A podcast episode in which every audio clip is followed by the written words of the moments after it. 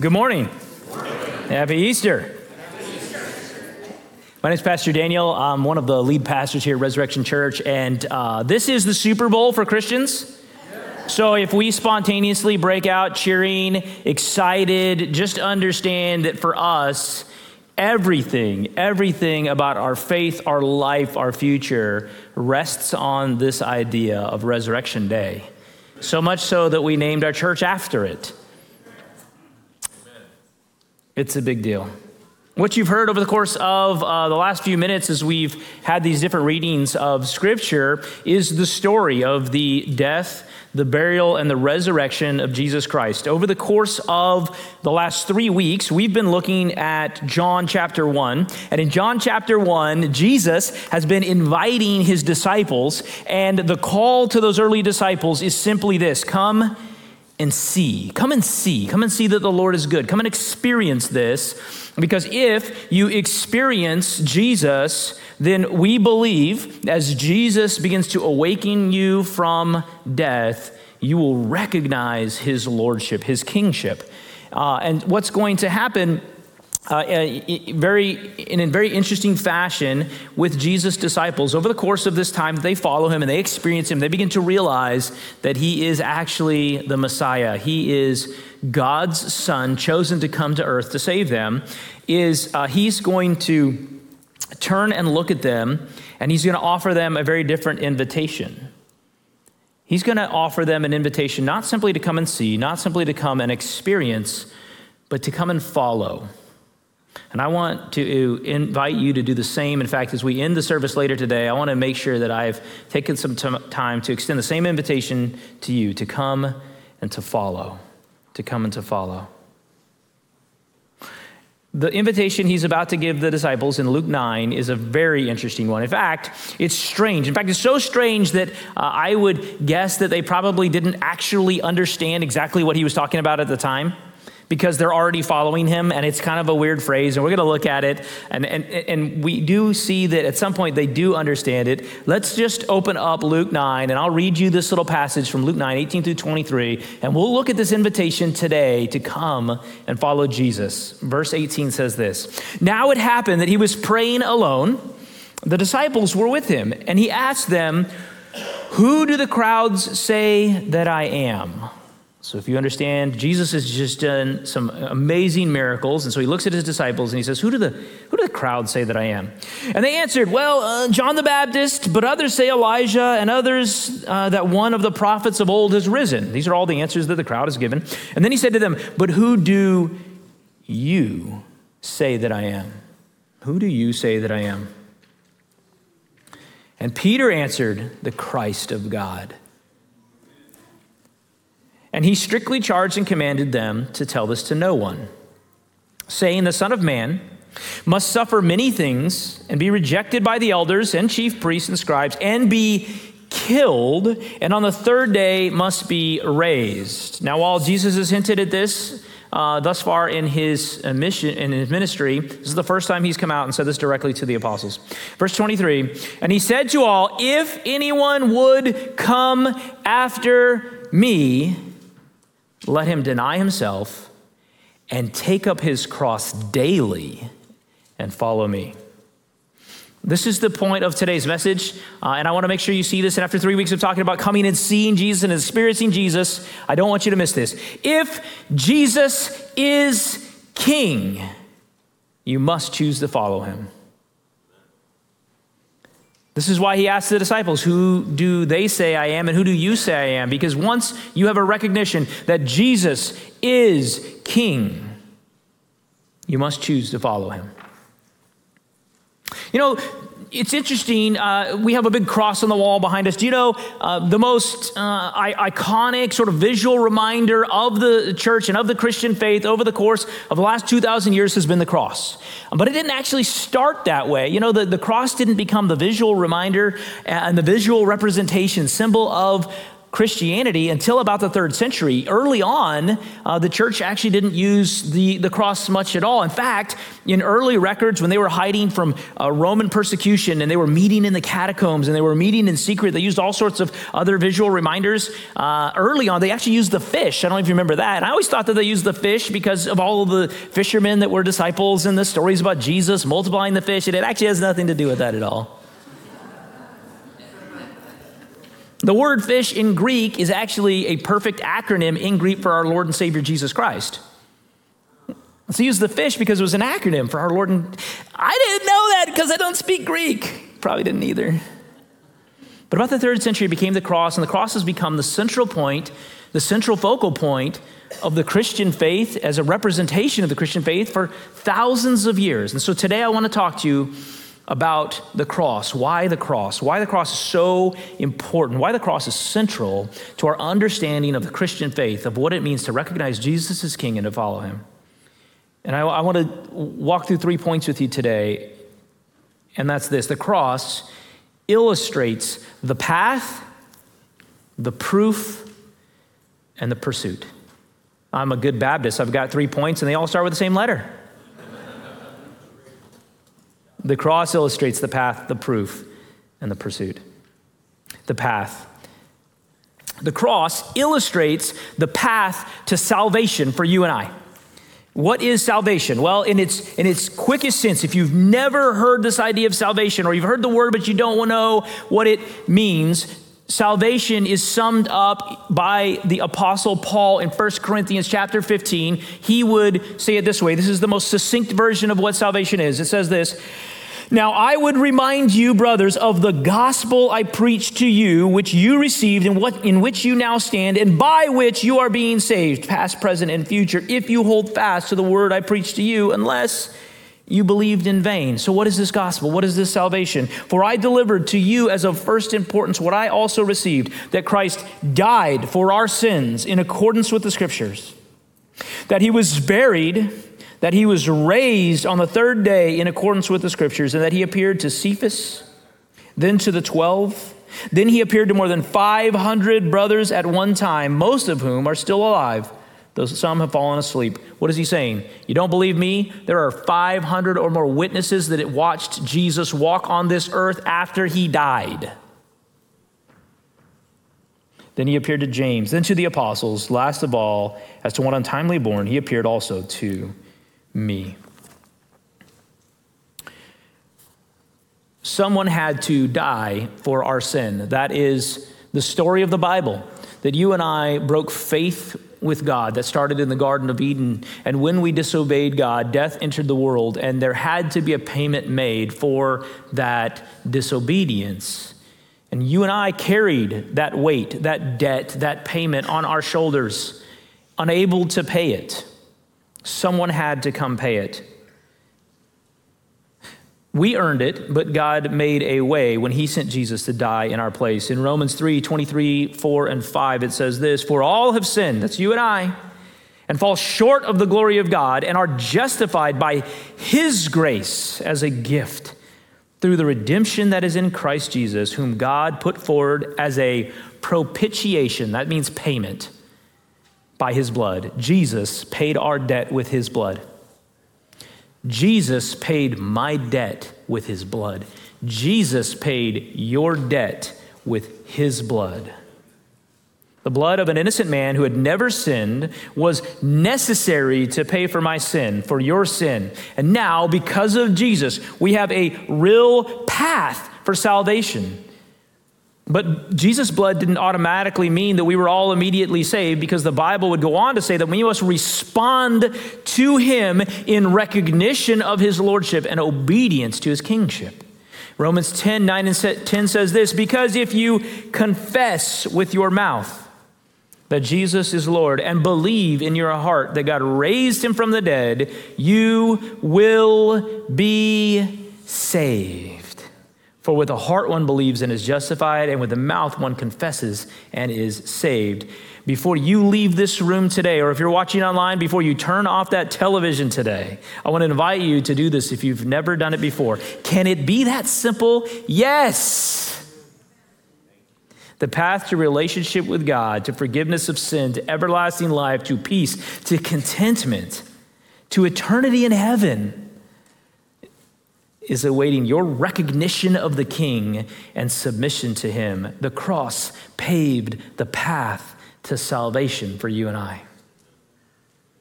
It's the path. The cross is also the proof, because the cross illustrates the proof of the Savior. Do you know, uh, I always thought, and I've heard, because uh, I grew up in church, that the real struggle with this idea of Jesus was with the struggle of the resurrection. So, so Jews, even to this day, believe that Jesus walked this earth and that he taught uh, and that he died, but, but they struggle with this idea that he would be resurrected, because if that were true, then of course he would be the Messiah, and they were really in trouble because they missed it for thousands of years. And so I always thought that most people's struggles was with the idea that, that Jesus could be resurrected. Uh, by the way, probably one of the most historically verified facts on earth is the fact that Jesus came back again. And yet we still struggle with it. And, I, and I, I actually believe that most people struggle with that until I begin to really look at the cross and become to this realization that actually most religions in the world struggle with the idea that Jesus would willingly go to the cross. Do you know Islam? Because Islam recognizes Jesus as a prophet, as someone that came from God, as someone that was divine.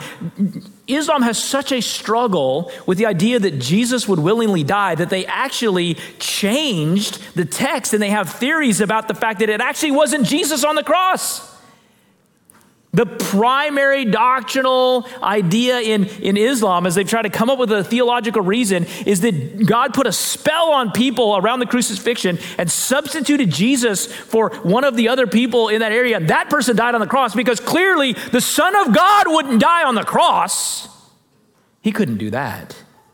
How could we have a Savior that could be so, so weak? So, so humiliated? Nietzsche, as he began to build through uh, philosophies and some of his early writings, uh, struggled with Christianity for a number of reasons. But one of his primary reasons that he struggled with Christianity is the idea that the Son of God would ever be so weak that he would die humiliated on a cross. He could not wrap his head around that idea.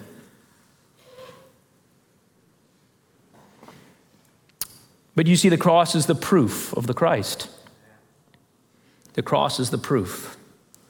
There are so many prophecies in the Old Testament that point toward uh, Jesus' life of how he would be born and what, what line he would be born in, uh, in, in, in, whose um, ancestry he would be born in, and what he would do and how he would accomplish. But particularly, there were many prophecies about how Jesus would die.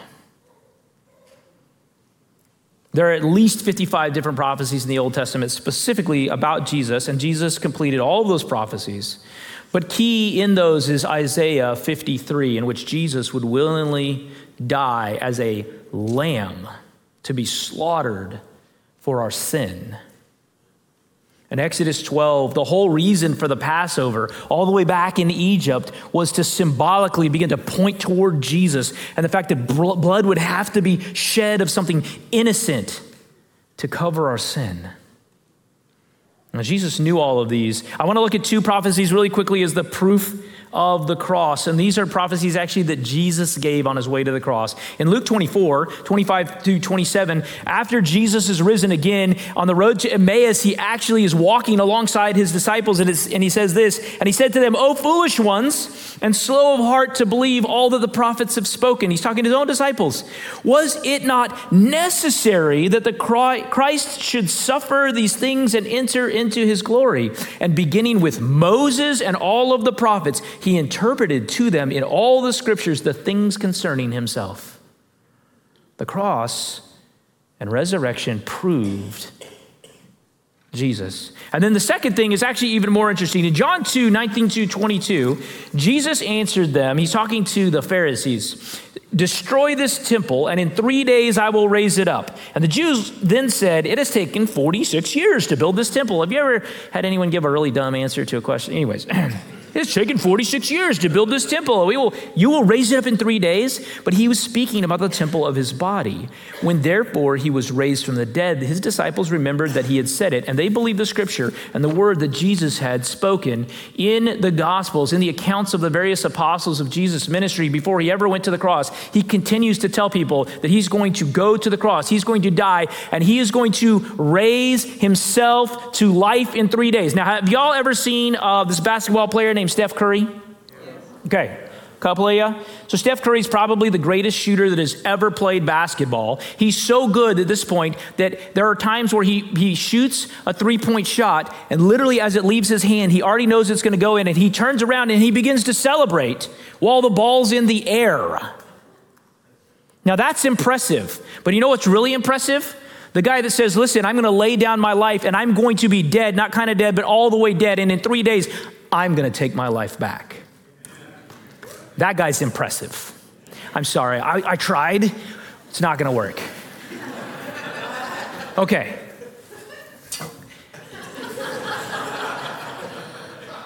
The guy that says, I'm going to die, I, there's, a, there's a song I've been listening to lately that I love because there's a line that says, Everything changed the day death died. Because Jesus conquered death. Jesus conquered death. Not only do these prophecies point to the proof of the Christ, but the pain that Jesus suffered willingly points to it as well. Jesus suffered unimaginable pain, not simply professional torture, which already was quite ridiculous, the amount of pain that Jesus would go through as he was flogged with a cat of nine tails, as they pushed thorns into his head, as he was beaten with rods, as he had to walk and attempt to carry his cross all the way to Golgotha, as he was raised up and put on a cross to die but the pain that he would suffer holding and bearing the sin of the world. 1 Peter 2 22 through 24 would say it this way He committed no sin, neither was deceit found in his mouth. When he was reviled, he did not revile in return. When he suffered, he did not threaten, but continued entrusting himself to him who judges justly. He himself bore our sins in his body on the tree, that we might die to sin and live to righteousness. By his wounds you have been healed. By Jesus' pain, we see the proof of the cross. And then lastly, the power. Who has the power to lay down his own life and take it up again? And John 10, 18 says, this is quoting Jesus, no one takes it from me, but I lay it down of my own accord. I have authority to lay it down, and I have authority to take it up again. This charge I have received from my Father. It is the proof because it shows us the fulfillment of prophecies it shows us the pain that he willingly suffered, and it shows us the power and the authority it would require to come back from life again. So the cross illustrates the path, the proof. And lastly, lastly, the pursuit. The pursuit. And this is what he's explaining to the disciples in Luke 9 23. This idea that the cross actually shows us and illustrates not only what Jesus did, but how we're to follow Jesus. And so, to a group of confused disciples who have been following Jesus, for Jesus to turn to them and say, If anyone would follow me, that's got to be kind of weird because they're like, If anyone would follow you, Jesus, for years now we've been following you. We've been poor, we've been hungry, we've essentially been on a two year camping trip. We don't have anywhere to stay. We've watched you do miracles. We've been reviled by other people and they've hated us. Well, what do you mean? If we would follow you, we're already here. If anyone would follow me, if anyone would come after me. The gospel is about voluntary surrender. Voluntary surrender. If you're in your Bible in Luke 9 23, over off to the side, I just want you to write voluntary surrender. Everything about how Jesus came and lived and died and rose again is about voluntary surrender. I want you to see this what Jesus is explaining to the disciples that they don't understand, but they understood it later. In fact, if we read the disciples later as they begin to write letters to the churches to encourage them, we see that they finally got it. In Philippians 2 5 through 11, it says this Have this mind among yourselves, which is yours in Christ Jesus, who, though he was in the form of God, did not count equality with God a thing to be grasped, but emptied himself by taking the form of a servant, being born in the likeness of men, and being found in human form, he humbled himself by becoming obedient to the point of death, even death on a cross. Jesus voluntarily went to the cross. He humbled himself, he denied himself and was obedient to the Father, and he asks us to do the same. Luke 9:23. If anyone would come after me, let him deny himself and take up his cross daily and follow me. Daily. If anyone would come after me, Jesus saves you. Can we all agree Jesus saves you? Okay, you didn't save yourself, is all the point I'm trying to make. We're all about self empowerment, right? It's 2023. It's like you do you, boo. right? It's all about you being the best you. Sorry, I didn't, I don't know where that came. It wasn't in the notes. You're gonna blame that on the Red Bull. My, my point is listen, you and I have never had a spiritual thought that God didn't stir up first. Does this make sense? And, and, and here's how I, am trying to explain. How do you know that? Because the Bible says you were dead in sin, and skeletons don't have thoughts. Yes? So, so, so you weren't dead in the grave pondering, I wonder if I should go to Jesus today. That didn't happen. You were dead, not like kind of dead, not like Princess Bride, mostly dead. Dead, dead, like D E D dead.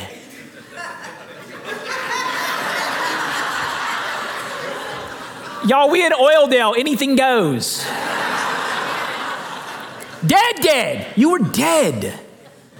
And dead bones don't consider spiritual things. I was dead. I was all the way dead. Dead in my sin, dead in my trespass, far from God, an enemy of God. And when I begin to consider spiritual things, that was actually me responding to God awakening my soul, wooing me, stirring things up, putting an actual heart in me to consider those things. Because of my own accord, I couldn't do any of those things. Unlike Jesus, I couldn't resurrect myself, and you couldn't either. It, the ego that we have to think that we somehow chose God it's like the guy is on the operating room table and dies. He flatlines. He's clinically dead. There's nothing there.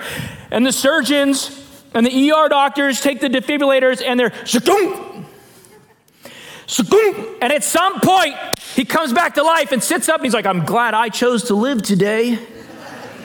Man, you choose nothing. At some point, you have to understand and recognize the hand of God on your life.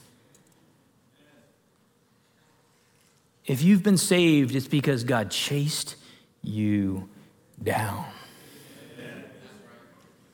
And after he awakens my soul, after he has awakened me to these things, to begin to even consider spiritual things, to, to even be, begin to understand that he, he's there and he's real and he's king and he's Lord, then and only then do I have some decisions to make. Because I can clearly see his goodness and I can see his authority and I can see his grace and I can receive his forgiveness and I can acknowledge his saving work and I can, I can treasure being adopted as a son or a daughter of the king. But then Jesus goes and says, But now, to come after me, that's going to be hard.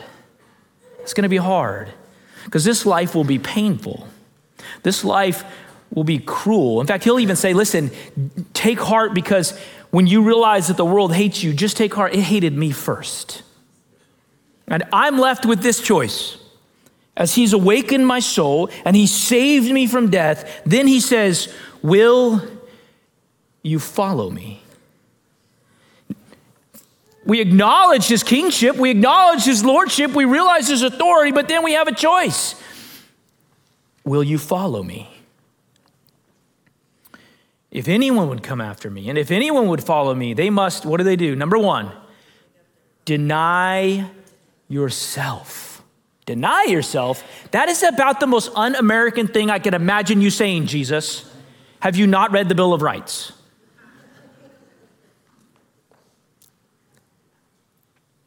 Uh, over the course of the last few years, one of the things that I've really struggled with is uh, the, the Holy Spirit pointing out to me all of the areas that I'm not gentle. And if you're not familiar with this, uh, gentle is a pre qualification for an elder, it's a pre qualification for a pastor, it's one of the spiritual fruits. Anger's not. If you've been angry lately, you can put that little nugget in your pocket for later. and the problem was not that I didn't know that I was supposed to be gentle, the problem was I didn't want to be gentle. None of y'all? Okay, just me. Just pretend that you've struggled with that at some point in your life. But what Jesus would say is listen, if you will deny yourself, if you will imitate me, if you will look at what it looked like for me to go to the cross, and you'll begin to do the things that you don't want to do, then over time, I have the power and the purpose in your life to make you want to do those things. So it starts in, in practicality by you doing something that you do not want to do because you recognize the authority of the king. And over time, as you do those things, he transforms your heart to desire those very things that you did not want to do. It's voluntary surrender. And the crazy part is that's not even the controversial part of the thing that Jesus is about to say. Even though it's incredibly hard to live a life of denying ourselves. I read a, a, phenomenal quote about the weight of the cross that I just wanted to read you, and I had to fit it in somewhere, so it's right here. So enjoy. Christians follow their Lord by imitating his life and obeying his commands. To take up the cross meant to carry one's own cross to the place of death. Many Galileans had been executed that way by the Romans. Applied to the disciples, it meant to identify completely with Christ's message, even if it meant death. Christ's followers must deny selfish ambitions and selfish desires to use their time and their money their own way. Following Christ is costly now, but in the long run, it is well worth the pain and effort. People are willing to pay a high price for something they value.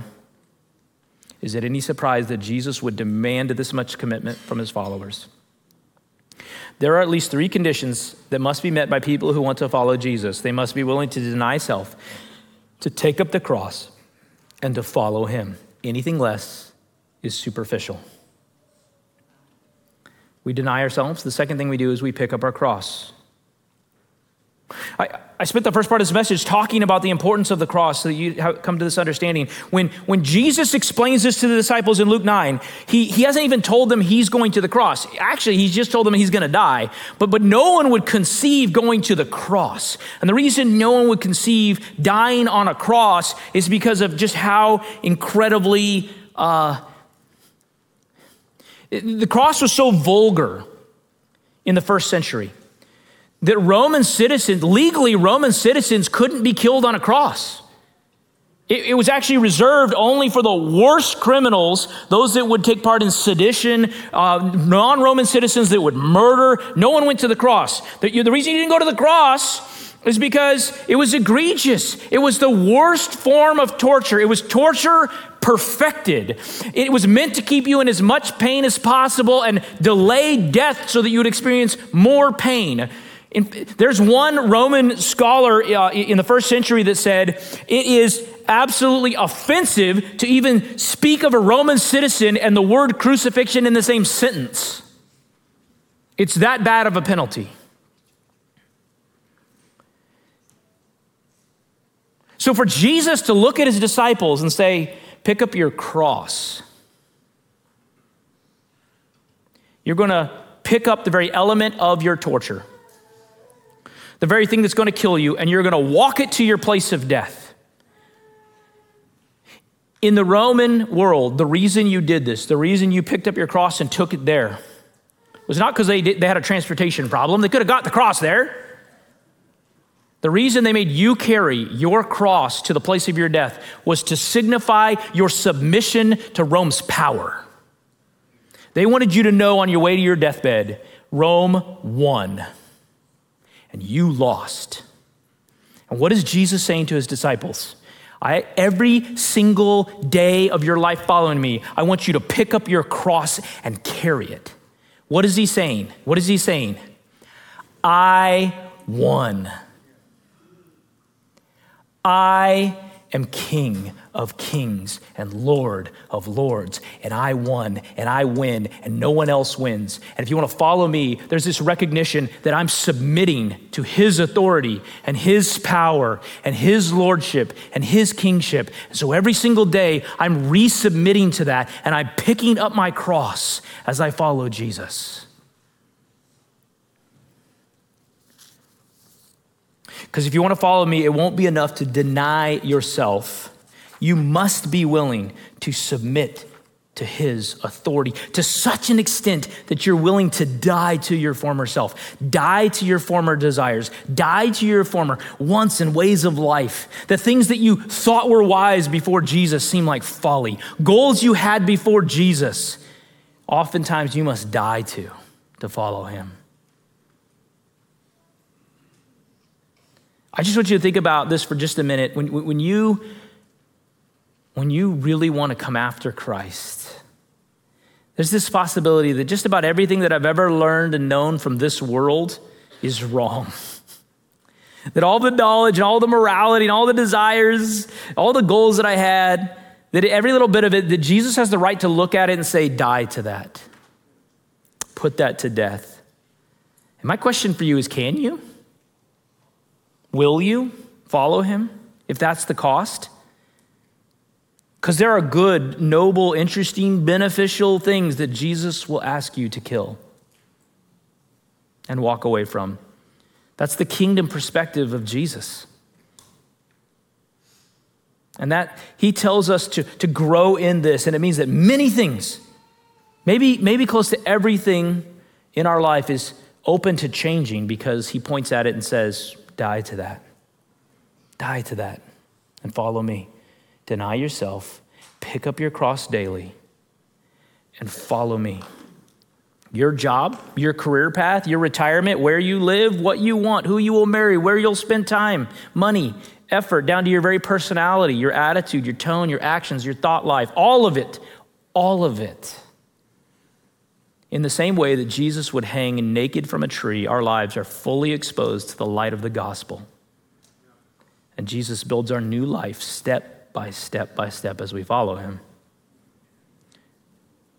Deny yourself, pick up your cross daily, and follow me. The last part follow me. If Jesus is king, you must choose to follow him. If Jesus is king, you must choose to follow him. I got saved at a, at a really early age. I had this recognition really early on that Jesus was king, that he was the authority, that he was in charge. I knew that. I knew it intellectually. I knew it in my heart. I knew he was king. So Jesus saves me, and then I chose to not follow him. And for about 10 or 15 years of my life, I just chose to not follow him. And he just chased me down, and he chased me down, and he chased me down. And the thing about running from Jesus, y'all, he got long legs. He just, he's relentless in his love and his grace and his mercy. And the more I rebelled, the more he chased me down. I talked to a, a brother this last week, about a week ago, and man, we have walked through this guy, um, addiction after addiction, relapse after relapse, who has made a devastation of his life. And man, God has relentlessly pursued him. And no matter how hard he runs, God is there. And he's just like, man, and I'm like, I know. I know I've done it. And at some point, you stop running and you turn around and you choose to follow him. So, two things for you today, and I'll let you get back to Easter eggs. Number one, number one, if you've never put your faith in Christ, I want to give you an opportunity to do that today and come and talk to us about a next step. We're going to do the next step today Spoiler alert. The Bible would say this if you will confess with your mouth and believe in your heart that He is your King, you will be saved. That's it. Is it that easy? It's that easy. Trust me, the next part's hard. It's that easy. If you've been struggling with that, I want to give you an opportunity, whether you're here or you're online, to do that today. We're going to have a prayer team and our elders off to the sides today because it's about to get really loud in here because we're celebrating like it's the Super Bowl and we won. Because we did. If you want to put your faith in Christ today and make that public, we want you to come up and talk to us. We're going to do believer's baptism. So Jesus would say that the first thing that you do after you declare with your mouth and you believe in your heart that He is King is that we dunk you underwater. Not because you're smelly, but rather because the first act of dying to ourselves and picking up our cross and following Him is publicly acknowledging that He's our Lord and King. And so we want you to go Facebook official with Jesus today. And the way that we do that is believer's baptism, the symbolic act of taking someone and putting them underwater and bringing them back up is symbolically to parallel the death, burial, and resurrection of Jesus, in which we die with him and are resurrected with him. And we do that with water, thankfully, instead of a cross. And so, if you want to do that, we want you to come forward in just a moment. Our prayer team and our elders will talk to you. Pastor Mark will get grab you. We have towels, we have clothes. We, I mean, like, like we are ready for you. So we want you to come forward and do that today. But secondly, if you're like me, if you made a decision at some point, you acknowledge, man, Jesus is my king. He's my king. And then you realize that the path to actually follow him was really hard and wasn't nearly as easy as you thought it to be. And so you got a little hesitant about whether or not following Jesus made sense. Man, I want to tell you two things. Number one, it's worth it it is, it is difficult and it is a life potentially of, of pain and persecution and difficulty, and it is amazing. There's no peace, there's no contentment, there's no satisfaction, there's no community like following the king. There's, there's, there's nothing like it. That's all I can tell you, there's nothing like it. And the second thing is this if you've acknowledged him and he's your king, but you've decided not to follow him and instead you've gone a different direction, listen, there's a lot of stories in the Bible that I can point to that, that show what it looks like to try to run from Jesus. He's got long legs, he doesn't get tired, and you can't hide from him. So if today needs to be the day, in which you turn from your running from Jesus and instead acknowledge not only his lordship of your life, but your decision to follow him. We want to celebrate that with you. We want to talk about what that looks like with you. We want to help you as you follow Jesus. We want to walk along with you. It starts with this it starts, according to the Bible, with you simply repenting. All of salvation starts with our repentance. Repentance means this I was wrong, you were right. Here's a hint it always works that way with God. I'm always wrong. He's always right. Say it with me. I'm wrong. He's right. See, you're already there. The band's going to play a banger of a song while we cheer like crazy because he's risen. See, you're getting it. We're going to get ready for baptism. Those of you that are sitting in your seat wrestling over this idea, one last time, it's worth it. And if you need to make a decision to turn away from what you have been doing and turn toward Jesus today, we're going to be up here to pray with you. We love you. You move as the Lord leads you, and you sing until you're hoarse.